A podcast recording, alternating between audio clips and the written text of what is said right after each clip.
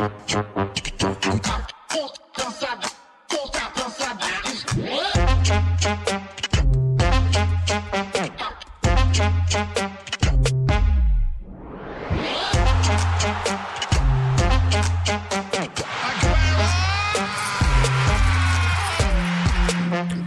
er overstået. Vi er i et nyt år, og V M hører fortiden til, og vi er endelig tilbage med Fodbold F M, og endda live. Det betyder også, at hvis man sidder derude og gerne vil blande sig i debatten eller samtalen, så kan man ringe ind på toogfyrre syvoghalvfems, nej, undskyld, syvogfyrre tooghalvfems, syvogfyrre tooghalvfems, og det var syvogfyrre tooghalvfems, syvogfyrre tooghalvens. Fremover vil Fodbold F M blive sendt live hver mandag mellem seksten og, eller sytten og atten. Det betyder også, at vi fremover kun udkommer en enkelt time, men nok om os. I dag så vender vi blikket mod England, hvor fodbolden for alvor ruller igen. Både med to cupturneringer og Premier League, mens vi tålmodigt venter på, at suppen blæses i gang. I dag så skal vi tale om Ronaldos klubskifte, Chelseas voksende krise, Manchester Uniteds gode form, og så skal vi også vende transfervinduet i det engelske, hvis vi ellers når det. Kasper Damgaard Christensen er som altid manden i regien, mens jeg, Sebastian Peebles, stadig er jeres vært. Og du lytter lige nu til Fodbold F M. Men heldigvis så står jeg her ikke alene. Jeg er flankeret af en blå og en rød mand i dag. Og lad os starte over hos den blå. Det er dig, Martin Kring. Velkommen tilbage. Og nu kalder dig jo blå, og det er jo fordi dit tilhørsforhold det ligger, i England ligger hos Chelsea. Ja, det er rigtigt. Og tak for det. Jamen, selv tak. Og hvordan er humøret øh, i dag oven på øh, kampen i går?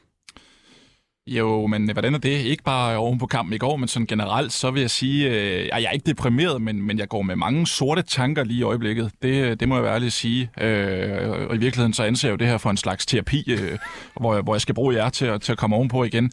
Det, som vi mennesker aldrig må miste... Det, det er meget, du ligger over på os, synes jeg der, Martin. Nu skal I høre, altså det, det man aldrig må miste som menneske, det er håbet. Men jeg er tæt på at miste håbet for, for det her nye Chelsea-hold, og det, den her nye klub, som Chelsea er blevet til efter ejerskiftet. Ja, tak. Og øh, over på min røde side, der har jeg dig, Mads Thomsen. Velkommen til.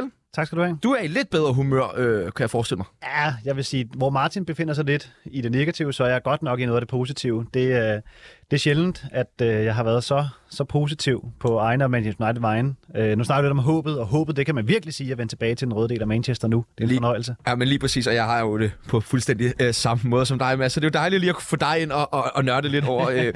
Jeg vil også nødt til lige at knytte og selvfølgelig sige, at Mads han har jo en fortid hos øh, F C Nordsjælland og Lyngby i Superligaen. Men velkommen til, til dig, Mads. Tak. Øh, skal vi ikke bare kaste os ud inde med det samme og øh, tage et skulderklap og taklinger? Vi starter også hos dig, Martin. Øh, skulderklap? Skulderklap, det går til øh, Peter P C Christiansen og F C København, som endelig er begyndt at handle fra den hylde, som de havde lovet os, de skulle handle fra. P C sad øh, i et øh, interview i et studie for, øh, for noget tid siden og sagde, at man ville komme til at hente spillere fra en ny hylde, som vi ikke har set i Danmark. Og det synes jeg, de har gjort med øh, den her øh, Benfica-spiller, Diego Goncalves, som øh, ser rigtig spændende ud og har masser af kampe for Benfica. Så skulderklap til P C for endelig at hente noget, hvor man tænker... Wow, det er godt, det er godt hentet. Og så til den pris til, til femten millioner kroner. Men hvad, altså, nu ved jeg, at du er også F C K-fan, Martin. Øhm, er, er det virkelig noget, der rykker alle de rigtige steder? Den her, jeg har så også godt, han har spillet mange kampe, men altså, når han spiller, det kun blevet til tre mål i, hvad er det, syvoghalvfems kampe eller sådan noget for Benfica? Er det godt nok? Jeg ved godt, der er mange, der latterliggør de der statistikker, men vi vil bare sige, det er en mand, som har spillet på alle Portugals ungdomslandshold, har virkelig været... Øh, ja, godt skolet op igennem det system, og så han spillede, som du selv siger, næsten hundrede kampe for Benfica.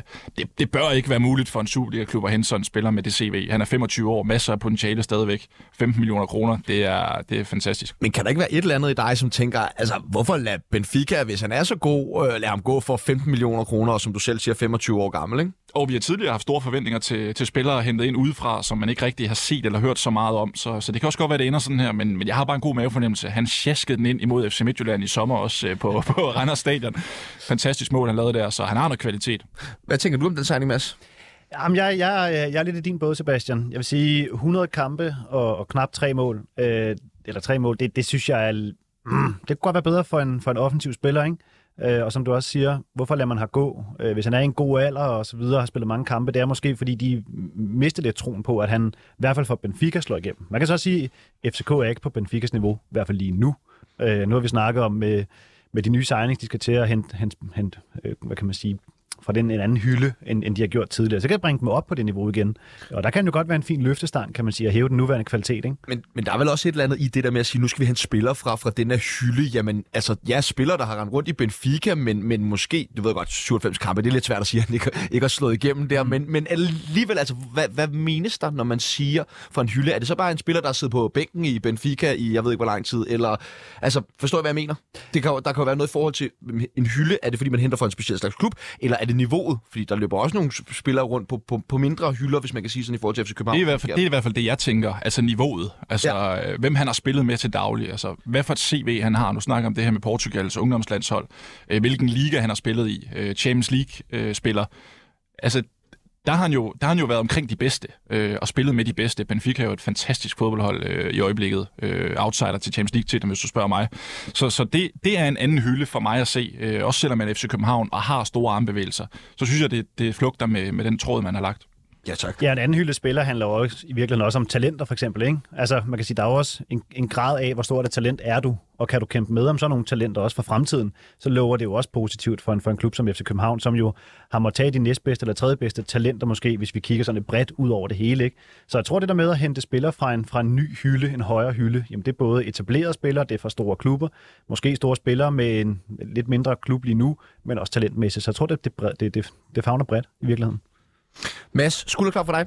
Jamen, jeg kigger tilbage i min øh, egen gamle andedam og F C Nordsjælland og Flemming P. Nok ikke så overraskende. Men, men at have en, en så klar plan og en klar strategi for sin, øh, for sin klub og hele Wrights dream i virkeligheden, at man, man i en vinterpause, hvor man trods alt fører Superligaen, øh, går ind og siger, at nu skal Flemming P. Han skal godt nok fortsætte i trænerteamet, men ender at være teknisk direktør i... i F C Nordsjælland og i Right to Dream. Det synes jeg fandme er, er sejt. Undskyld mit franske. Jeg synes bare, det er fedt, når der er klubber, der har en klar plan og en vision for, hvad der skal ske, hvordan vi vil gøre tingene, både på banen, men også uden for banen. Det, det synes jeg er mega sejt, så det er et kæmpe skulderklap op til F C Nordsjælland. Hvad, for mig så er, det, er han jo et, et ret ubeskrevet blad her. Johannes øh, Thorup. Mm. Johannes Hoff Thorup. Ja. Øh, ja. Øh, øh, kan du sige noget om, om ham? Nej, jeg kender ikke så meget til, til ham, øh, men han har været en del af teamet et par år efterhånden. Øhm, og man kan sige, at Flemming er der trods alt også, og han kan læne sig en lille bitte smule opad og få nogle flere fif. Men, øh, men lurer mig, når F C Nordsjælland de går ud og laver sådan et, et skifte her, og har sådan en tro på Johannes, så er det fordi, der også er, er noget i det. Men er der noget lidt off i timingen? Altså, det, det kan man jo udefra set, kan det jo godt virke sådan lidt midt i en, i en sæson, hvor man ligger til at skulle vinde det danske mesterskab. Altså, det er klart, ender de ikke som danske mester, så vil journalister og andet godt folk stå som høtyve og være sådan, hvad, det var det, vi sagde, I skulle aldrig have skiftet og holde fast i Flemming P. Men sandheden er også bare, et, du ved ikke, om Flemming P. vil have ført dem til mesterskabet. Øh, to, der er jo også et menneske i Flemming P., der kan komme og sige, det var egentlig noget, vi skulle have effektueret for halvandet år siden. Nu er det ved at være. Der er også nogle private forhold, uden at vi går for meget ind i det, som jo også presser på. Så jeg synes, det er, jeg synes, det er stort, at man som klub øh, kan kigge, ignorere lidt det, at du faktisk ligger etter i Superligaen, og så sige, vi har en organisation og en vision i vores forretning, der er nødt til at køre, men vi har også et menneske, vi skulle skal passe på. Ja, tak. Og øh, en takling over for dig, Arsene. Ja, øhm, vi skal til øh, England, og, og den her F A Cup-runde også øh, noget, der foregik i, i sidste uge. Øhm, eller, ja, det var vel, det var vel fredag, det var vel F A Cup-runden. Altså, de her Øhm, sange af, med homofobiske karakterer, som stadigvæk øh, kommer i, øh, i England og på de engelske stadions. Det var så Manchester City, der havde sunget til, til Chelsea-fansene, og, og United-fansene, der havde sunget til Frank Lampard specifikt, med øh, nogle sange med, med homofobisk karakter. Og det, det, det synes jeg simpelthen bare er utroligt øh, ufatteligt, at vi ikke er kommet videre øh, omkring det her. Vi, vi, vi tog et opgør med det i Danmark for, for nogle år siden, hvor Victor Fischer var, var en, en stemme omkring det, men, men, men i England har man altså stadig de her problemer, og F A har så også valgt at gå ind i sagen nu og, og sigter formentlig City for, for det her. Så øh, ja, der er en takling til, til ja, de fans. Og super ærgerligt egentlig, fordi at hvis der er noget, som, som man ellers kender de engelske fans for, det er jo netop at være de her kreative, fede øh, sange på stadion. Altså, der er, der er god humor som regel også, selvom man jo også ved, der er både problemer med racisme og homofobi på, på de engelske stadions. Altså, så har det jo ellers været noget, som de har været garante for, øh, i modsætning til mange andre øh, fodboldfans. Så lad os få mere af det tilbage og, og ud med det homofobiske. Ja. Madsen, takling for dig. En takling, og meget apropos takling, så giver jeg faktisk øh, den til Erik Bailly øh, i det franske, som jo for nylig fuldstændig øh, stempler en, en modspiller øh, i brystet, altså som jo bliver skiftet ud efter sine kom på hospital og så videre, for fortjent også stange en rød billet lige, lige i ansigtet. Men det, øh, det hører altså ikke nogen steder hjemme. Der er noget timing, der, der er lidt off lige præcis i den situation der. ellers fra en spiller, som jeg vil kende går, øh, går til stålet ellers. Ja, som måske egentlig også generelt har manglet lidt timing gennem hans karriere. Ja, altså man kan sige, øh, tilbage til vores United-tilhørsforhold, jeg tror, der er sådan lidt had-kærlighedsforhold til Erik Bailly, hvor han i, i nogle kampe, og også i en halvleg af en kamp, kan spille helt fantastisk. Og så ved man bare, at det er bare et omvandrende rødt kort, der løber rundt derude. Altså en fantastisk spiller, som jo har styrke, den her kompromisløshed, som jeg godt kan lide fra en midterforsvar, øh, kan også spille en lille bit smule fodbold, men som også kan tage kasketten fuldstændig og trække en rød billet efter et kvarter. Så, ved, så ved han, vi, om offeret er okay efter situationen? Ja? Øh, han skulle efter sigende være okay. Okay. Dejligt. Vi napper også lige et enkelt af øh, lytternes øh, skulderklap. Det kommer som altid fra Jesper Rune Herold Sørensen, som skriver skulderklap til F C Nordsjælland. Håndtering af ansættelsen af ny cheftræner viser virkelig, hvor veldrevet klubben er. Kæmpe takling til Eden Hazard. Det er virkelig sørgeligt at se, hvordan en mand, der for få år siden var en af de bedste spillere i Premier League, fuldstændig har pisset sin karriere væk.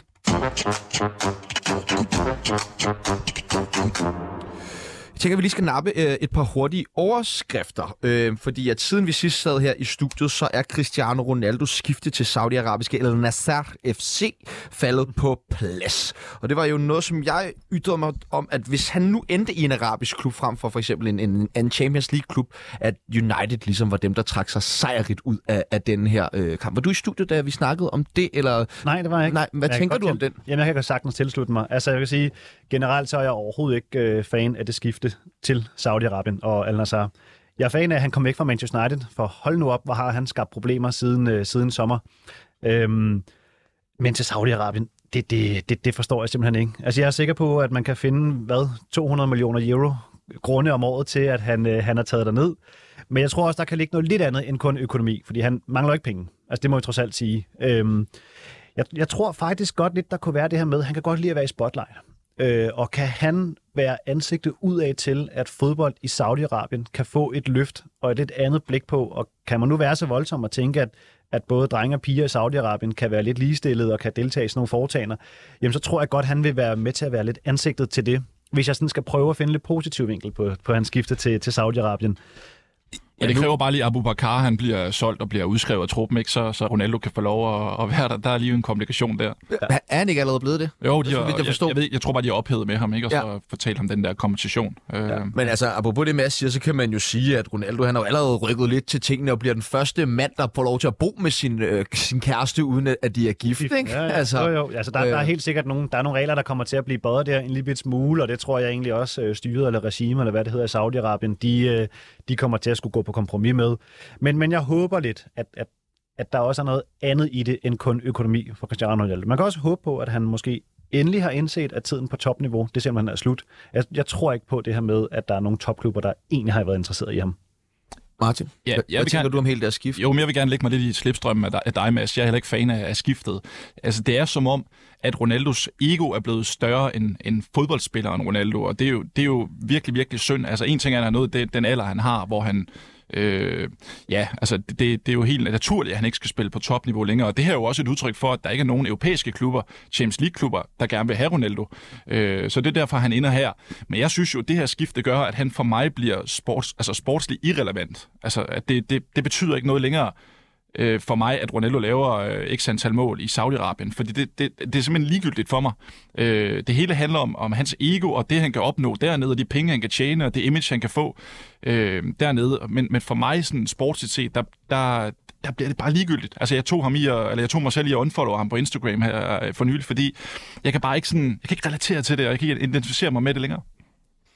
Hvad, øh, hvad tænker I, kommer det til at påvirke hvad, hans eftermæle, i hvert fald, eller måske personligt, Mads, kommer det til at påvirke, hvordan du ser på Cristiano Ronaldos karriere? Ja, det, det, det må jeg sige, det gør det. Altså, jeg tror, at en, en spiller, der har, der har været så stor og har betydet så meget for fodbolden, nu her har taget så drastisk fald fra, fra de ø, højeste tinder til nu her den allerdybeste dal, som jeg ser det i virkeligheden. Øhm, måden, han har håndteret det hele på, starter tilbage fra i sommer, øh, hvor han vil være i fokus, og der var helt sikkert også nogle private årsager, det har vi jo også hørt lidt om, der har, der har kommet frem. Øhm, men til, til nu her at være udeholdet, skabe sig, forlade stadion før tid, øh, og nu prikken over yd og skifte til saudi-arabisk fodbold. Jeg, jeg synes, det er et, et gevaldigt skov i, i hans eftermæle, det må jeg bare sige. Har du set anderledes på det, så nu var skiftet til, lad os sige, Inter Miami? Han skulle i min bog være taget til M L S, og Inter Miami har jeg selv øh, flere steder skrevet om og sagt om, at tag nu derover, accepter, at du ikke længere er øh, fodboldrelevant, hvis vi skal bruge Martins udlægning på det.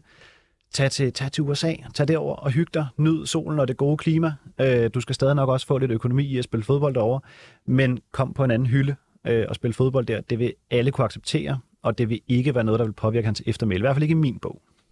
Martin, hvad kommer, hvordan kommer det til at påvirke dit blik på Cristianos eftermæle? Jeg ved heller ikke, hvad, hvad har din relation til været? Fordi han har jo ikke lige været i nogle af de klubber, du... Stor fanboy. Ja. Meget stor fanboy og, og spille. Okay, ja, Uli, det er jo ja, ja. ikke kom i bukserne. Nej, nej, det, det kommer altså ikke til på grund af det skifte der, ikke? Men altså, det har han været. Altså, jeg må bare sige, at han har været for mig den største spiller. Øh, selvfølgelig i min levetid, måske også i, i historien. Det, det, det ved jeg så ikke, fordi det er jeg ikke gammel nok til at vide. Men, øh, men det, har gjort, øh, det har gjort sindssygt meget ved mit billede af Ronaldo. Og det er det her med, som du også snakker om, altså... ikke at gå på kompromis med, hvem han er som fodboldspiller, som vi ser de fleste store spillere gøre. Jamen langsomt, men sikkert glider de ud i glemslen, rejser til M L S, eller rejser til Japan, Kina, eller noget af den stil, og finder sig en klub, hvor man passer ind, og hvor man ikke øh, altså er...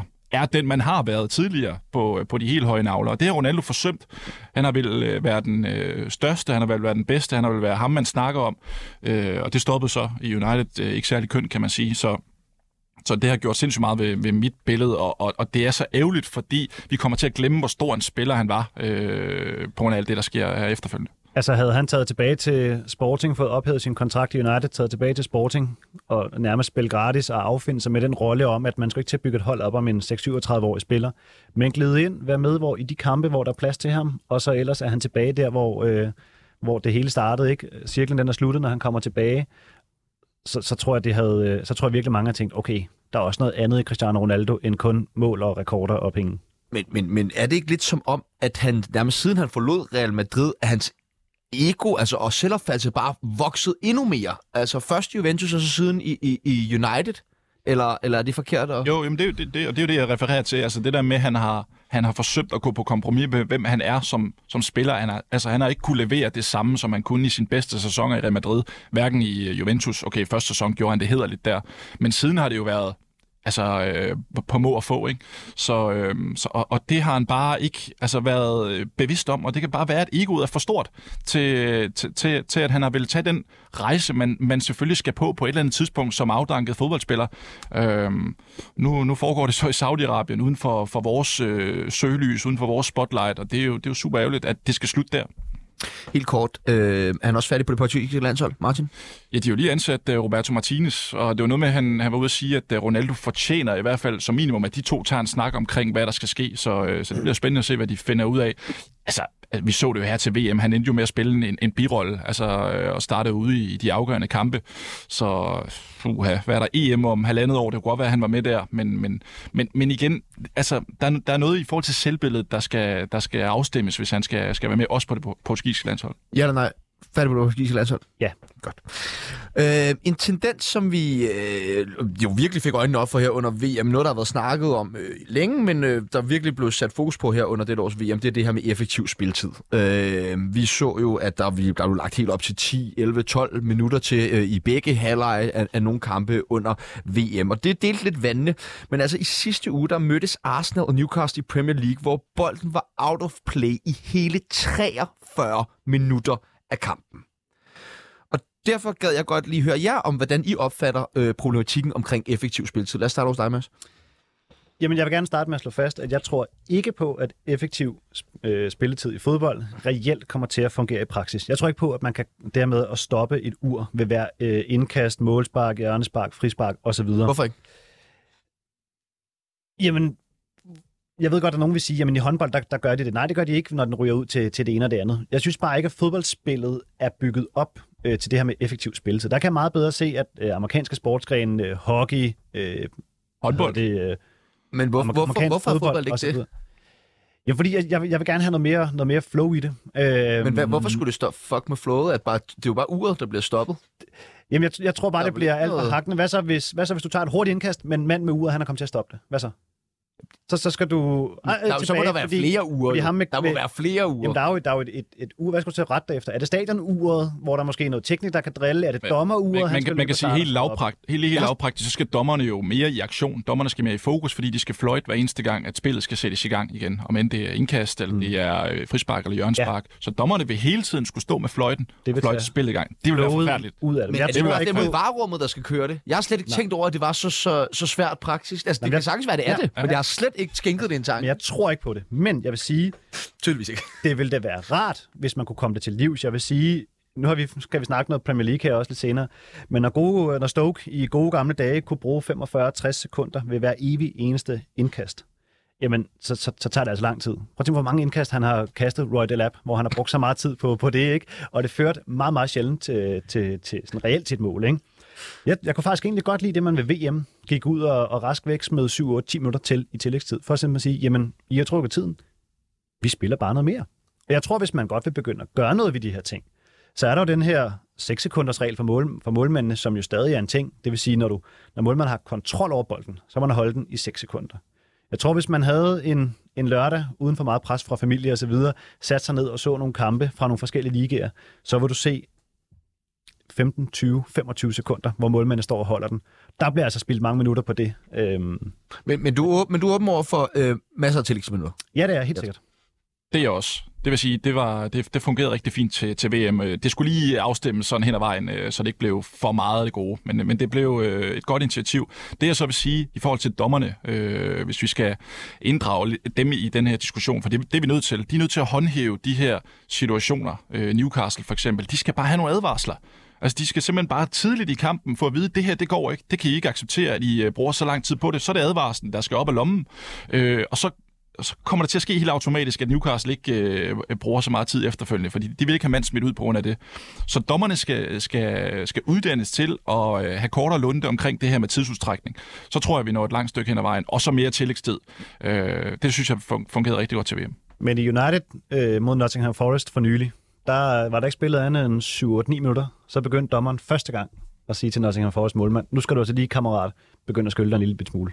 Det synes jeg var fedt at se. Men jeg synes jo, altså det er jo helt, for mig er det også bare så uklædeligt, at man allerede i gang i første halvleg begynder at stå og trække tiden, som, altså det, det der med, vi, vi skal bare have den her kamp overstået-agtigt, at man slet ikke møder op til at vil spille nogen form for fodbold, man begynder at trække altså tiden allerede. Men der var jo, der var fokus på det jo, nu faktisk under, under V M, hvor man kiggede meget på de asiatiske hold, de var sådan, jamen de spiller bare fodbold, altså de bruger ikke så meget tid på at ligge ømme sig og trække tiden og lege folk op. De er ikke så men de er måske heller ikke så farlige på dødbold, skulle jeg lige til at sige. Nej, nej, men, men, men de, de, det er bare den der mentalitet og indstilling til kampen om, lad os nu spille noget fodbold. Lad os ja. nu bare få den, så den bold i gang. Vi gider ikke bruge så lang tid på alt det der andet. Men jeg synes også, der er forskel på at trække tiden og så bruge tid og være grundig omkring dødboldsituationer. Altså vi har et hold som Brentford for eksempel, som bruger rigtig lang tid på indkast og på dødbolde, og de er rigtig farlige på det, og de scorer rigtig mange mål på det.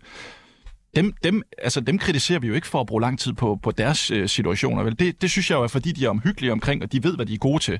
Øhm, så, så der er også en, en, en, en, for, en forskel på de to ting, synes jeg. Ja, men det er ingen tvivl om, at jeg synes, der bliver brugt alt for meget tid, som du selv lige sagde før, treogfyrre minutter på out of play. Det lyder altså, vanvittigt, det er, jo, det, det er jo fuldstændig vanvittigt. Altså jeg kan godt forstå, hvis der er nogen neutrale seere, der er forskellige typer sportsgrene, der sidder og tænker, jeg tror, jeg skulle se en basketkamp i stedet for. fireogtyve sekunder, ikke? Bum. Du må ikke komme tilbage over en midterlinje. Men det er da irriterende med alle de spilstop i basket. Det er da... Ja, ja, men, men, men ideen om... Det er også det, vi snart er i fodbold, både med varer og hvad ved jeg, alle sådan nogle ting der, ikke? Altså, ja. du, det... oh, men uret kører jo. Ja, ja. Men der skal, der, jeg synes, der bør kigges på, hvordan kan vi komme det til livs. Øhm, Hurtige advarsler. Fordi, flere advarsler. Fordi spillerne, det skal vi også huske på, det er også et element, ikke? Hvis der bliver lagt øh, syv minutter til i første halvleg og ti minutter i anden halvleg, jamen det er over et kvarter. Det er altså meget ekstra spilletid, hvis vi regner ud over en sæson for eksempel, som spillerne jo skal være i aktion. Jeg ved godt, meget tiden jo så alligevel bare går med, de bare står og kigger. Ja, fordi det er jo det, men, jeg synes, det, det, det, synes, det der, tid, det, jamen, det er et svært argument lidt, fordi det er jo, det, det, det, det er jo bare, altså man siger, at fodboldkamp skal være halvfems minutter, ikke? Altså, og hvis vi helt nede på en fodboldkamp nu varer syvogfyrre minutter, ikke? Altså, så det gør det vel ikke noget, at de lige skal løbe de ekstra ti minutter, plus at hvis spiltiden skal stemme overens med, hvor meget der er så resten af kampen, så kommer de jo kun til at spille fem minutter og de ti men, minutter også. Men prøv på, hvor mange mål vi kunne lave i thirty time. Ja, ja. Det er præcis. Lad os komme i gang med øh, terapiteam, Martin. Ja. Fordi at, uh, tilbage i september, der valgte Chelsea at fyre Thomas Tuchel, hvilket åbnede døren for den daværende Brighton-manager Graham Potter. Hans tid startede fornemt, hvor de første ni kampe resulterede i seks sejre og tre uafgjorte. Siden da har virkeligheden dog været en helt anden for The Blues, som nu er ude af Carabao-cuppen, F A-cuppen og roder rundt på en tiende plads i Premier League. Altså, det i de sidste ti kampe er det blevet til en sejr, tre uafgjorte og seks nederlag. Mads, kan du prøve at måske forklare Martin, hvorfor, psykolog Chelsea... hvorfor Chelseas formkurve har været øh, så dalende i det sidste lange stykke tid? Altså, den... Jeg, jeg tror, der er mange steder at, at tage fat på, men det lidt vævende svar øh, betyder nok, eller skal være et, et signal om, at, at der, jeg tror, der er mange ting, der, der er galt, og mange ting, der, der er fat. Øhm, men et, et, et sted at starte, og det synes jeg jo, det, det klasse fornægter sig aldrig. Altså nu har jeg prøvet at sidde og kigge nogle Chelsea-opstillinger igennem fra det, fra det sidste stykke tid, også lidt før øh, V M i virkeligheden. Og jeg synes, jeg synes de, har, de har mange spillere, der, der kort og godt ikke er gode nok. Ja, vil du komme med nogle øh, navne? Øh, ja, det vil jeg gerne. Aspilicueta synes jeg ikke har det topniveau mere. Jeg ved godt, man hentede... Du forlængede med i sommer. Jeg ved godt, de hentede også Cucurella for mange penge i sommer. Ham synes jeg ikke har slået til endnu, og man gør det. Det kan, det kan vise sig. Zakaria, Jorginho, Loftus-Cheek, Gallagher. Altså, jeg synes, det er... Jeg ved godt, det ikke alle sammen er bærende spillere. Men de, de, var, de spillede immer væk. De, de får sine minutter her og der, og er med omkring holdet. Det vil sige et mix af spillere, som spiller meget og spiller lidt. Jeg synes ikke, det er god nok kvalitet, hvis man gerne vil kæmpe med, hvor det er sjovt. Altså, vi har selv set det med United de sidste ti år. Altså, øh, Damian og Fellaini og Schneiderlin og så videre, de vinder sjovt nok bare ikke Premier League. De vinder heller ikke Champions League. Og det gør Gallagher og Loftus-Cheek og Chalobah heller ikke. Der, der er brug for kvalitet, øh, men der er også brug for, nu snakker vi lidt om, de har haft nogle skader, det, det er hørt, men det, det er selvfølgelig en del af gamet, men det, det gør også, at, at man ikke hver gang kan stille, kan stille godt op. Jeg vil lige og, sige, mange af de spillere, du nævner, der vandt Champions League i tyve enogtyve. Det gjorde Gallagher ikke. Nej, det, det er vi enige om. Han skal ikke... Han skal jeg ikke tror heller ikke, det er dem, der var bærende spillere. Øh, og Aspilicueta og Jorginho var, var i hvert fald i... Og oh, men Cucurella, Chalobah, Zakaria, Loftus-Cheek, Gallagher... Jeg siger bare... Men, men det er jo også den gang. Det er jo også den gang. Du selv, det er reservespillere. Men det er jo ikke den gang. Jeg siger bare, at der er noget kvalitet i holdet, som jeg bare ikke synes øh, er godt nok til at, at ligge og kæmpe med, hvor det er sjovt. Det er bedre end en tiende plads. Det, det vil jeg eftergive. Men der er også en ny manager, og han kommer også med en ny stil. Og nogle gange går det godt, nogle gange går det lidt skidt med at få implementeret en ny stil. Altså Arsenal brager derude af lige nu. De har haft to dårlige sæsoner med Arteta. Det var først tredje sæson. Det begynder at gå godt. Men, men nu kommer du selv lidt ind på det, Mads. Øh, det her med, øh, at det tager noget tid at spille en ny stil. Men altså, den er fyring af Tuchel. Er det vel ikke der, det hele starter et eller andet sted? Fordi at for mange, ved jeg, kom det jo meget ud af det blå. Jo, altså jeg synes, det var, jeg synes, det var helt, helt horribelt at fyre Tuchel. Ja, ja, det var ikke... Øh, der, de havde haft en lidt træls periode. Øh, Men, men jeg synes, at, at der var noget i ham, og der var noget i holdet, og der var, jeg synes, der var noget i synergien også, altså både med spillet øh, og spillerne, men også med fansene i virkeligheden, som, som der var godt.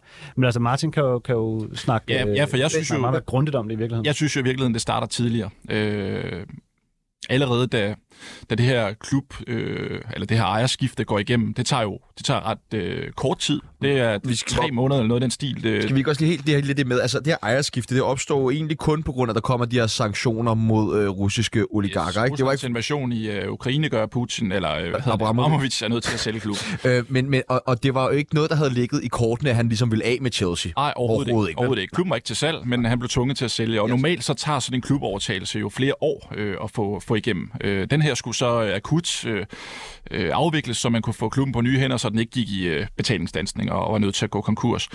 Så et af, at det gik så hurtigt, det var så Todd Boehly, der endte med at købe den, og han havde Clear Lake Capital, øh, eller har Clear Lake Capital i, øh, i baggrunden som sådan, ja, investor, kan man sige. Og hvad er han for en type? Altså, hvad har han? Todd Boehly har jo L A Dodgers, øh, og er vant til at, sådan, at drive den der franchise-forretning i øh, U S A med, med flere forskellige sportshold derover.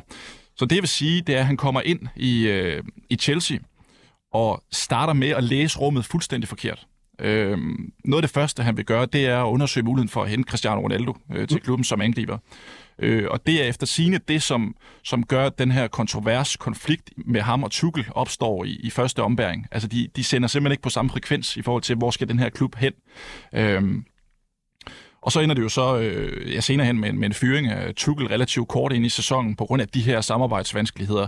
Øh, alle kan blive enige om, at Tuchel er en af verdens bedste trænere, det håber jeg i hvert fald. Så ham fyrer man jo ikke bare, men de kunne ikke samarbejde, og de ville ikke i samme retning. Og det var det, der be- betød, at, at Todd Boehly og company fyrede ham. Øh, ja. Og nu har jeg glemt de spørgsmål, hvis der var et spørgsmål. Nej, overhovedet ikke. Det, det, ja. det, det, prøv ligesom bare, at, ligesom bare at optravle, hvad det er, der har gået forud for den her krise. For der er jo sket mange ting i Chelsea. Det er jo ikke bare lige pludselig øh, ud af det blå. Men det er jo nye folk, der kommer ind og ikke har nogen erfaring med at drive en fodboldklub. Og specielt ikke i England, hvor vi jo er meget ærkære. Nu siger vi, jeg er ikke englænder, men, men har trods alt forståelse for kulturen derovre. Og, og, og der kommer de bare ind og sådan, jamen, han udnævner sig selv til at være sportsdirektør, altså manden, som, som selv skal sidde med, med købmandskabet og hente transfers ind og ud og, og, og forlænge kontrakter osv. Det er bare en dårlig idé. Det er bare, det er bare en skidt måde at komme fra start på. Øh, han har jo så også øh, nu fundet ud af, at det måske ikke øh, sådan, det bør være. Man har hentet en... Øh, Ja, en mand i, i Leipzig, så vidt jeg husker, Christoffer Vivel, som, som skal sidde med de ting nu. Så, så det har bare været en sløj start på det her ejerskab. Øhm, og, og, og den her fyring af Tuchel, som var en ekstremt populær manager, gjorde jo rigtig ondt på mange Chelsea-fans. Det har jeg siddet og sagt tidligere i det her studie. Og så erstatter man ham med en mand, som, som ikke har bevist sig på den store scene. Han har gjort det godt i Brighton, men han har ikke vundet er, noget nogen steder. Er, er, er det udelukkende på baggrund af den kontrovers, der ligesom ligger mellem øh, Tuchel og, og, og, og sportsdirektøren, som, som ligger til grund for fyringen? Ja. Eller er der ja. også nogle spillemæssige aspekter i det eller noget? Det er udelukkende ligesom... Ja, det skal jeg jo så ikke kunne sige. Nej. Jeg har så ikke været med på, øh, på nej, de afgørende møder. Nej, men, men, men selvfølgelig i forhold til, hvad der er blevet meldt det, ud, og det, hvad det, man det, hører det, som det, jeg har hørt i hvert fald. Ja. Øh, helt klart. Øhm, ja. Mads, du markerede lige før. Ja, altså jeg vil sige, nu, nu snakker vi lidt om, nu nævnte jeg nogle spillere før, men der er jo også, selvfølgelig også nogle spillere, som, som spiller fast i, i Chelsea, og jeg synes heller ikke, de gør det, altså leverer det godt nok. Nu spurgte du lidt om lidt krise, og de har haft seks, ud, seks nederlag i de sidste ti kampe osv. Jeg synes, der mangler også noget, at de leverer ordentligt. Altså sådan en som, som Sterling, man henter. Jeg så virkelig gode perspektiver, faktisk vil jeg sige, for Sterling i Chelsea, da man hentede ham. Det var selvfølgelig også under Tuchel. Jeg synes, der var en spillestil, der, der passede ham enormt godt. Men fire kasser i Premier League, ovenikøbet to af dem i samme kamp. Øhm, Hvis du mangler at blive leveret også fra nogle af deres bedste spillere. Ja, og du kan sige, at rekrutteringen har jo faktisk i mange år været, været dårlig i Chelsea. Ja. Timo Werner kan du også tage som eksempel. Øh, Romelu Lukaku. Øh, Men... altså, der er jo masser af eksempler på spillere, der ikke er slået til, og det skal vi jo også huske på. Det her jo strækker sig jo også tilbage til Abramovich-tiden. Slutningen af Abramovich-tiden, fordi Chelsea har jo i fem seks år været milevidt fra Premier League-titlen. Så har vi kunne gemme os bag nogle europæiske trofæer, Champions League og Europa League, og også vundet en F A Cup osv. Mm. Men vi har været, jeg tror det var i gennemsnit nitten eller tyve point fra øh, titlen hver eneste men, år. Men nu siger du det med, rekruttering er dårlig, fordi er det, er det, er, har rekrutteringen været så dårlig? Jeg tror ikke, uden at jeg ved noget, men kan det ikke mere være noget, der ligger i klubben? Fordi du kigger jo mange, Timo Werner gjorde det jo sindssygt godt i, i, i Leipzig, inden han kom til Chelsea jo. Og også Lukaku, som kom fra en drømmesæson i Inter, inden han kommer til Chelsea også. Altså, er, er der noget i vandet hos ja, Chelsea? Det, altså, det er jo for nemt at sige, at rekrutteringen har været dårlig, og jeg mener jo også, at Chelsea som klub har været dårlige til at udvikle de spillere, man har fået ind. Altså, der er ikke mange spillere, der er blevet bedre af at komme til Chelsea, øh, som man ser i rigtig mange andre klubber, som bliver løftet af at komme til en ny klub. Og det må man bare sige, altså, der, der, der er for få eksempler på spillere, der kommer til Chelsea og har løftet sit niveau og er blevet profiler i Premier League. Øh, dem, vi har, sådan, har hvilet på, det har været Reece James og Mason Mount, altså nogle af vores egne spillere, som er blevet udviklet på akademiet, og det har været fantastisk, men, men det er jo bare ikke nok til at vinde Premier League. Øh, så det har været en helt stor udfordring, og det er jo ikke kun Todd Boehly's skyld, At, at det ikke er bedre. Det har jo også været de trænere, der har været tidligere og, og Potter nu. Ja, for der har været en del managers igennem møllen, ikke? Altså hvis vi kigger ti femten år tilbage, så det er jo også svært at få skabt en klar identitet i Chelsea om, hvad er det, vi gerne vil. Fordi det meget har været anlagt på, hvordan vil manageren gerne spille, hvad der hun spiller, han vil rekruttere.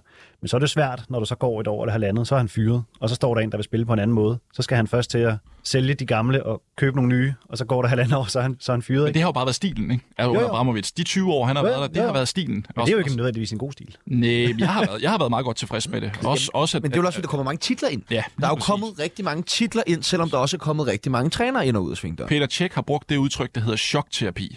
At spillerne, når de har fået fyret deres manager og fået en ny manager ind, så har de fået chokterapi. Altså, så er der opstået en instant øh, impact altså på, i, i holdet, og så har det så lykkes øh, at vinde det ene eller det andet trofæ øh, inden for relativt kort tid. Man har jo ikke fået bygget et fundament, man har ikke fået lavet et stort projekt, som man ser i Arsenal og i, og i Liverpool og City, men man har vundet trofæer, og, og, så har, og så har vi levet med det, og så har vi været tilfredse med det. Men nu er vi jo på... på gyngende grund. Altså, nu er vi jo ude, hvor vi ikke kan bunde. Nu ved vi ikke, hvilken vej vi skal, og det er jo det, der er mega bekymrende. Men man... Ja. Undskyld, Mads. Nej, jeg vil bare, jeg vil bare enig. Altså... Ja, fordi, ja, men, men, men man kan vel ikke, øh, sådan som fodbolden har udviklet sig nu, og nu som du selv nævner, Arsenal, Liverpool, City, som jo er de her altså, projekter. Altså, så kan man vel ikke blive ved med at leve på den måde, som Chelsea gjorde? Det tror jeg ikke, man kan, nej. Det kunne man engang. Øh, men nu er managersen blevet så dygtig, og nu har de det helt rigtige setup, og de har den nødvendige opbakning øh, til at gennemføre de der projekter, så det tror jeg ikke, man kan, nej. Øh, hvis vi ligesom skal prøve at kigge lidt mere på det spillemæssige, hvad var det så, der gik godt øh, i starten under øh, Graham Potter, Martin? Puh, det kan jeg knap nok huske. Og det, og det er ikke, fordi jeg sådan nødvendigvis er enig med dig i, det gik sindssygt godt. Altså, vi vandt nogle kampe, og... og... Jeg tror, det var det de første syv eller otte kampe er nu besejret med seks sejre, eller sådan noget. Ja, men, men så kan jeg så referere igen til det der chokterapi. Altså, den der instant effekt, der kommer, når man fyrer en manager. Øh, så, så er der nogle spillere, der får noget ny luft og noget ny energi, øh, og leverer godt. Dengang havde Chelsea heller ikke den skadesliste, som vi har i, i dag. Det er også en af forklaringerne. Øh, så jeg tror bare, det er den der naturlige effekt, der kommer oven på en trænerfyring. Mit store problem med Potter har været, at han ikke har formået at løfte nogle af de spillere, øhm, som er blevet hentet til, enten i, i, i seneste transfervindue eller i nogle af dem før. Øhm, vi, er simpelthen ikke, altså, vi er simpelthen ikke blevet bedre. Der er ikke nogen spillere, der er blevet bedre eller kommet i form undervejs i løbet af de her måneder, han har været der. V M-pausen har heller ikke hjulpet ham. Øh, har betydet, at han slet ikke har haft spillerne til at... Øh, inden til at træne øh, sine koncepter og sine principper. Det har også været, øh, været udfordrende. Så, så på, ikke på noget tidspunkt har jeg sådan tænkt, det bliver godt det her. Men en, en, en type som Graham Potter og hans managerstil, nu snakker vi lidt om Tuchel, der gik ind og ret hurtigt vandt øh, Champions League, men Graham Potters stil er vel heller ikke sådan en manager, der kommer ind og, og skaber noget gennemgribende, og så vinder der et mesterskab på et halvt eller et helt år efterfølgende. Altså det er jo, det er jo et projekt, der skal indarbejdes og have tid, og jeg håber, jeg håber inderligt, og det er ikke fordi det går dårligt, at de skal holde fast i ham, men jeg håber faktisk, at Chelsea giver ham noget tid, fordi jeg tror faktisk, at mange af de ting, han gerne vil, skal han nok lykkes med at implementere. Det kræver selvfølgelig tid, og det kræver spillere. De har, de har jo købt mange spillere og brugt øh, masser af penge på det, men det kræver det også. Og det er jo også, men det er jo også værd at have en mente, at det er jo ikke Potter-spillere, der er blevet købt. Nej, timingen var jo helt horribel. Præcis. Altså, i forhold til, hvornår han kom ind lige efter et træt. Nå, men allerede også nu her i januarvinduet, at ja. De også begynder at hente nogle spillere. Der må man trods alt gå ud fra, at han har, han har haft noget at skulle, skulle have sagt, ikke? Jo, jo, for, formentlig, men, men det kræver noget tid, og det, det, det er sådan et slidt ord og slidt udtryk, men det, det Guardiola sagde det også efter kampen i går mm. på pressemødet. Han håber virkelig, at Potter får tid, mm. øh, men, men Men det er jo ikke noget, vi er vant til, det er jo ikke noget, vi har prøvet før, i hvert fald ikke min generation af Chelsea-fans. Så det er jo, som jeg siger, vi, vi er på bar bund. Vi ved ikke, hvor det her det ender henne. Vi, vi, kan, vi kan klynge os til håbet. Håbet er ikke særlig stort lige nu, men, men, men det er det eneste, vi kan gøre, fordi identiteten, som vi, som vi har haft tidligere, den er væk nu. Hvad, med, hvad er det så, der ikke fungerer for, for Chelsea nu spillemæssigt? Det, det er jo, og det er jo nemt at pege på, på skaderne. Men ja, det men inde lige... på banen, hvad er det så, der ikke lykkes? Ja. Altså... Jamen, det, det kan du, sådan kan du ikke stille det op, fordi altså, når der er så mange skader, som der er, så er der en ny pulje af spillere, der bliver smidt sammen, og det kan du ikke forvente, det bare... Øh, altså... Men så er det vel også noget relationelt, for eksempel, der er, der ikke fungerer inde på banen lige nu? Ja, det er da helt sikkert, og det er jo nu Fofana, for eksempel, en spiller, man har hentet i Molde, øh, som, som angriber, han kommer ind og spiller anden halvleg i går, altså det var, har jo aldrig nogensinde været planen, at han skulle spille øh, allerede nu, han, han skal lejes ud nu her i januar, så, så, så vidt jeg lige har hørt. Så, Men... så, så, så det, altså... Det, det betyder bare noget, at Chelseas bedste spillere er ude. N'Golo Kanté, Reece James, Mason Mount, øh, ja, Fofana i midterforsvaret, øh, Sterling nu, Pulisic. Og så, det, det er jo nøglespillere. Det er jo Chelseas bedste spillere, som er ude. Øh, og så er det Conor Gallagher og, og Loftus-Cheek og nogle af de andre, du refererer til som spiller. Og de har bare ikke det samme niveau. Øh, så... så det er egentlig det, jeg vil sige. Men for eksempel, hvis vi nu kigger på den opstilling, som øh, de kom med øh, i går, Chelsea, da de spillede mod City. Altså, når jeg kigger på den der midtbane, så tænker jeg, at det er da godt nok øh, en risky offensiv opstilling at skulle køre mod øh, Manchester City på, på udebane. Altså, der mangler der vel nogen, der kunne vinde bolden, eller hvorfor man ikke prøver at spille med, med fem nede bag i, eller starter med for eksempel Zakaria inden, som måske er en lidt stærkere defensiv spiller end, end, end Gallagher eller Jorginho. Øhm, altså, jeg ved ikke, hvad du tænker om, om det. Der er jo ingen selvtillid i holdet lige nu. Alle spillere er jo, altså, er jo ramt det på, på den ene eller den anden måde, øh, så det er jo, jeg lige vil sige, det er næsten lige meget, hvem du så spiller med. Altså, nu var det så Kovacic og Jorginho, hvilket jeg så synes er en, er en forholdsvis øh, kompetent midtbane. Øh, men, men der er bare for meget, øh, for meget, der ikke stemmer, og for, meget, for lidt kvalitet rundt omkring på, på, på, på banen i sådan en holdopstilling, som, som vi ser i går. Øh, City, der spiller på måske halvtreds til tres procent. Øh, Så, så, så det er bare noget med selvtillid, og det er bare noget med, altså, at, at der Chelsea er inde i en dårlig gække lige nu, øhm, og, og, og midtbanen så er offensiv eller defensiv, det, det, det tror jeg ikke er så afgørende i, i forhold til det store billede. Men hvad vil Graham Potter gerne? Fordi jeg synes jo ikke, når jeg, jeg står og kigger på, på når jeg står og kigger på opstillingen her, og også systemet, i hvert fald som, som flaskår eller resultater sat op, det minder mig ikke om det, vi så ham i Brighton gøre. Øhm, Er der, er der nogen, kan du se nogen sammenhæng, er der nogen forskelligheder i mellem Potter? Nej. Overhovedet ikke. Altså, han har svømmet rundt i den ene formation efter den anden, ja. og, og har selvfølgelig kvad de her skader været tvunget til at skifte rigtig meget ud på besætningen. Ja. Men, men lige præcis i Brighton kunne man jo se, hvad det var, han gerne ville med spillet, og, og hvad er det for nogle typer, der skal spille hvor, og er det trebakkæde, er det firebakkæde? Han har jo skøjtet rundt imellem det hele i, i Chelsea, så... Jeg kan, jeg, kan, jeg kan ikke svare dig. Jeg ved ikke, og, hvad det jo, og det er jo der, man skal hen. Jo. Man skal jo hen til, at uanset om det så lige er spiller A eller spiller B, selvfølgelig skal der justeres lidt, om det er Aspilicueta eller Reece James, der spiller en højre vingbak for eksempel. Men, men mekanismerne i, om de skal, hvornår de skal løbe frem, hvornår de skal tilbage, hvornår skal de skubbe ind osv., den skal jo være der uanset. Og det synes jeg er skuffende, at han ikke er nået længere med det, ja. på, på de her trods alt fire måneder, der er gået. Yes. Ikke? Altså. Yes. Burde man egentlig ikke, Mads, øh, altså som træner, hold fast i den måde, man gerne vil spille på. Også nu, han ved godt, det er en opbygningsfase. Han ved godt, han højst sandsynligt også får lidt længere snor, end bare lige den her sæson, egentlig uanset hvordan det går. Måske ikke lige, hvis de rykker ud, men ellers. Øh, burde man så ikke bare satse på, nu kører vi det her koncept, også for ligesom de spillere, som måske er lidt marginalspillere, som skal spille nu på grund af de mange skader, også for den her spillestil ind under huden, og jo, nemmere kan gå ind og spille de pladser. Og... Han skal afgjort holde fast, altså både fordi han skal være tro mod sin egen managerstil, og tro mod, at de spillere, han, han vil have til at spille, de skal gøre det på den måde, han vil have dem til. Hvis han først begynder at være, være vævende og usikker i, nå, skal vi spille tre fem to, eller fem fire en, eller fire tre tre, eller fanden skal vi, men så vil spillerne også stå og tænke, kan vide, hvad, hvad, hvilken rolle skal jeg spille i dag, og skal jeg løbe frem eller tilbage, og, hvor, og nu spillede vi med tre mand i går, og i dag er det fire, så hvor, hvor, hvad er min rolle? Altså, der vil spillerne jo stå og, og ikke ane deres gode råd om, hvad, hvad skal de gøre, hvis ikke manageren fortæller en klar stil. Det er sådan her, vi spiller, venner. Og så skal det også være en stil, der er afstemt med den sportslige ledelse, altså som man simpelthen... Øh, med ham den nye, der er kommet ind nu her, og hvem der ellers sidder øh, omkring det sportslige, at man er afstemt omkring, hvad er det, man vil, hvordan vil man gerne spille, hvordan skal der rekrutteres, hvad er det for nogle spillere, vi har brug for, og nu har man hentet en Kungu til, til sommeren. Øh, ja, treogtyve bliver det jo så. Hva, hva, hvad skal han? Hvad bliver hans rolle? Har man overhovedet tænkt over det, eller har man bare købt ham, fordi muligheden var der? Altså, sådan, det, det, vi er jo nødt til at have en strategi for, hvad er det, vi vil rent sportsligt, når man nu har valgt at fyre Tuchel, som, øh, som kunne lave magi. Ja, og lige præcis det. Er det ikke også sådan, altså Tuchel var vel lidt mere over i den boldgade med at ændre formationer til hver kamp og sætte holdet op til, nu skal vi møde dem her, så spiller vi sådan her, hvor Graham Potter vel har man har købt ind på, fordi han mere har den her filosofi, der skal kunne holde over flere år, og den sportslige ledelse også kan kunne købe spillere ind i den, selvom man får en ny mand der i stedet for ham og så videre. Eller... Nå, det var lidt der, jeg var inde, i, inde, ja. inde på før, ikke? At, at Tuchel laver lidt en resultatskaber, kan man sige det, som, som manager, hvor at, at Graham Potter har brug for tid. Altså andre resultatskaber, Jose Mourinho, Antonio Conte osv., kender vi jo for. Gå ind, skabe en impact fra dag et, men har også en idé om, at når projektet har varet to-tre sæsoner, så, så begynder det at, at skride til den, til den trælse side, ikke? Og der, der, og der tror jeg det mere det der, at, at Graham Potters projekt skal måske skride fra start.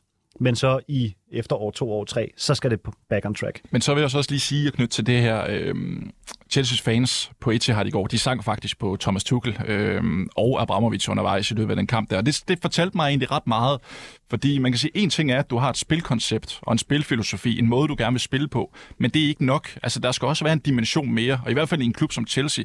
Det der med, har du noget karisma?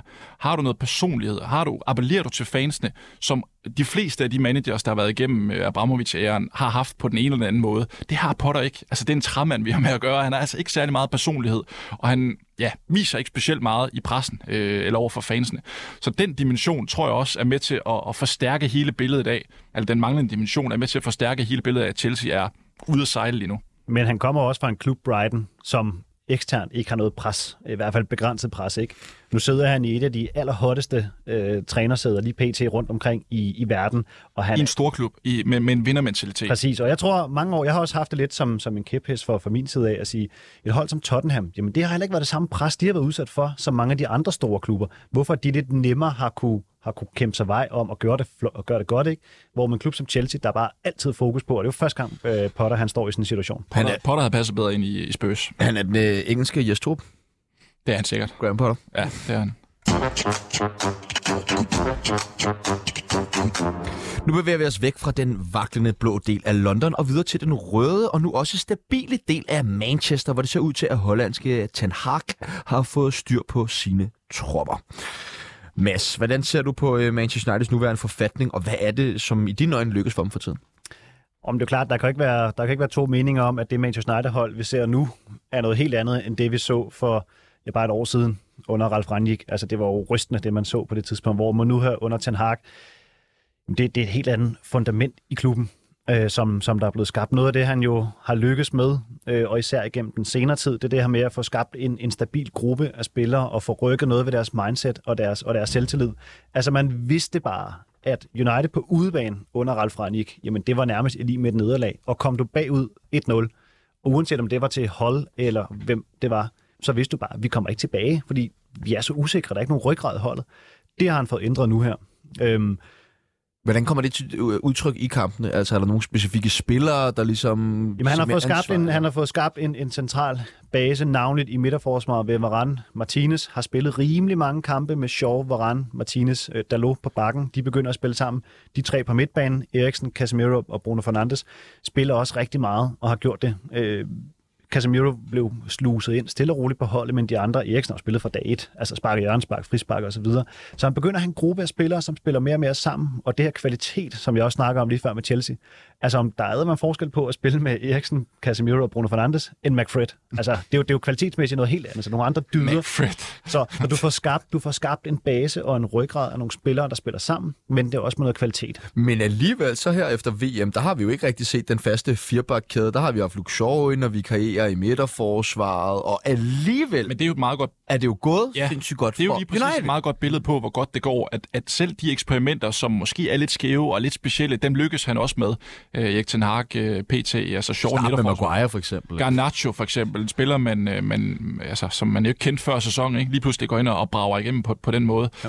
Altså, det, det, det er bare en god energi, og, og når der er en god energi, jamen, så lykkes man også med, med flere ting, og det er, ja. jo, det er jo altafgørende. Men Mads, ser du ikke... Nu nævner du det her med forsvaret selvfølgelig kommer på plads, men er det ikke... Er det ikke meget midtbanens fortjeneste, at det, det her forsvar spiller så godt op? Det er det. Det er der, der ligger, og, og ikke kun midtbanen, men navnlig Casemiro. Altså, hold da op for en drømmesegning, der kom, der kom der i sommer, ud af, ud af ingenting.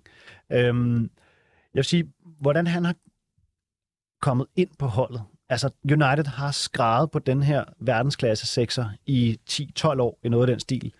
Og man har prøvet med den Schneiderlin og Fred og McTominay. Fellaini blev vel egentlig også indkøbt som sekser, men fandt ud af, at han fungerede bedre, bedre frem på banen som ti, og nogle gange angriber under, under Van Gaal. Men har bare fået Casemiro op for Søren, en, en gamechanger, der er kommet ind nu. Og det gør han jo både, hvad kan man sige, med sine defensive øh, kompetencer, altså placeringsevne, hårde tackling og den her hårde hund, men med sin teknik også til med at vende spillet hurtigt. Altså nogle gange, hvor vi har set, om han har fået den fra, fra en bak, og bare første gang smækket den op i skoen på Bruno eller på Eriksen, der første gang spiller den videre. Vi så det mod Arsenal, som jeg husker det. Altså, hvordan han førstegangs afleveringer. Og så sidder de da også bare afleveringer. Fordi der... en ting er, man kan man godt nu godt se nu Antony for McTominay, og man kan han ser den rigtige aflevering, så ligger den fyrre meter ude, altså eller langt over målet. fyrre sekunder for sent, ja, ja. Hvor, hvor Casemiro, ja ja, han har et par skæver der her og der, men, men fair nok. Men, men Det, det er noget af det, der har imponeret mig allermest. Det er, hvordan han, han også formår at putte det der offensive element på, og navnlig de her førstegangsafleveringer ud til en kant eller frem til en, til en offensiv midtbanespiller. For det er det, vi har manglet. Det har simpelthen gået for langsomt, når, når Harry Maguire og Lindeløf har stået og jogget i spinaten dernede bagved, spillet den op til Fred og McTominay, så vidste man godt, uh, det bliver tungt det her. Men nu har vi fået en spiller ind, der første gang kan, kan spille den frem igen mod Arsenal. to-tre afleveringer, Rashford alene igennem og score. Ja. Altså, det er det, det, vi har fået, ikke? Og så går han krydder det jo også med at komme lidt mere fremad, ikke? Altså, det er det. To mål også. Dejligt langskud. Øh, og også god ind i boksen, apropos Chelsea, øh, hvor han udligner i seks syv otte minutters overtid eller noget af den stil. Altså, han er, han er virkelig god. Ja, han er lidt gammel, øh, men nogle gange, så skal du også købe noget kvalitet nu og her. Jeg tror i virkeligheden, de tre parter, der hedder Manchester United, Real Madrid og Casemiro, alle tre var glade for den handel i sommer. Martin, hvordan, hvordan ser du her det her United-hold? Fordi nu ved jeg jo både Mads og jeg selv er jo meget inde i, hvad der foregår i United, men hvordan ser det ud ligesom udefra, øh, hvad der foregår i, i United? Jamen, jeg kan da kun være overrasket, øh, ligesom I, I sikkert er, fordi jeg har da også været vidne til den elendighed, som, som I har gennemgået de sidste ti år øh, post-Ferguson. Så, så det er jo overraskende, og specielt med indledning på sæsonen, hvor man taber til Brighton, og man taber til Brentford, man ikke bare taber, man bliver skilt ad. Øh, så det er en overraskende udvikling, det må jeg bare sige. Jeg synes, United, man kan snakke Arsenal, har været, om de har været en overraskelse. Jeg synes virkelig, at det er en overraskelse, at Ten Hag har flyttet United-holdet så markant, som, som han har gjort. Øhm, Rashford er jo også øh, et, et key point i forhold til det, som, øhm, som, som man bare må nævne. Altså, det handler om at score mål i fodbold, og det har han fået gang i igen, øh, og det har hjulpet United sindssygt meget. Øhm, og så Eriksen, som er en del af den ligning, du, øh, ja. du refererer til før med Casemiro, og, og det hurtige spil øh, frem i banen. Så øh, Diego Dalot, som har fået ny ungdom... Øh, Luke Shaw siger I selv, øh, og selv Harry Maguire begynder at ligne en, en hederlig fodboldspiller. Øh, det kræver står godt på mål. Øh, så, så der er jo bare mange positive historier. Men hvordan kan det være? Altså nogen, som var dømt døde og færdige og ude, og jeg ved både du og jeg nærmest skreg på i sommer skulle sælges, som for eksempel Fred og Maguire, øhm, er, er, og så har, har vi så ikke snakket så meget, men Wan-Bissaka også er blomstret så meget op. Ja. Altså, jeg, jeg, jeg køber ikke ind på, at Maguire har blomstret op. Det, dertil øh, selvfølgelig. Er jeg ikke helt enig. Men Fred, altså jeg vil sige, de sidste mange kampe, han er kommet ind, og starter også ind nogle gange, men ellers kommer han jo primært ind for, for Christian Eriksen. Jeg tror bare, den lidt mere offensiv stil, som Erik ten Hag har, som også går lidt mere intensivt på, at sådan en som Fred kan komme ind og bruge det, han er god til, nemlig løbe og presse. Det kan, det kan han bruge. Og der, der tror jeg virkelig, at Fred, han, han shiner. Fred shiner jo ikke, når man møder Burnley på hjemmebane. Øh, og skal styre spillet og, og køre, det, køre det fremad på den måde. Jo, han kan lave noget genpres, men, men sådan i det etablerede spil, der er Fred jo ikke den, man skal bruge. Øh, der er det meget med at have Casemiro, Eriksen og Bruno Fernandes derinde.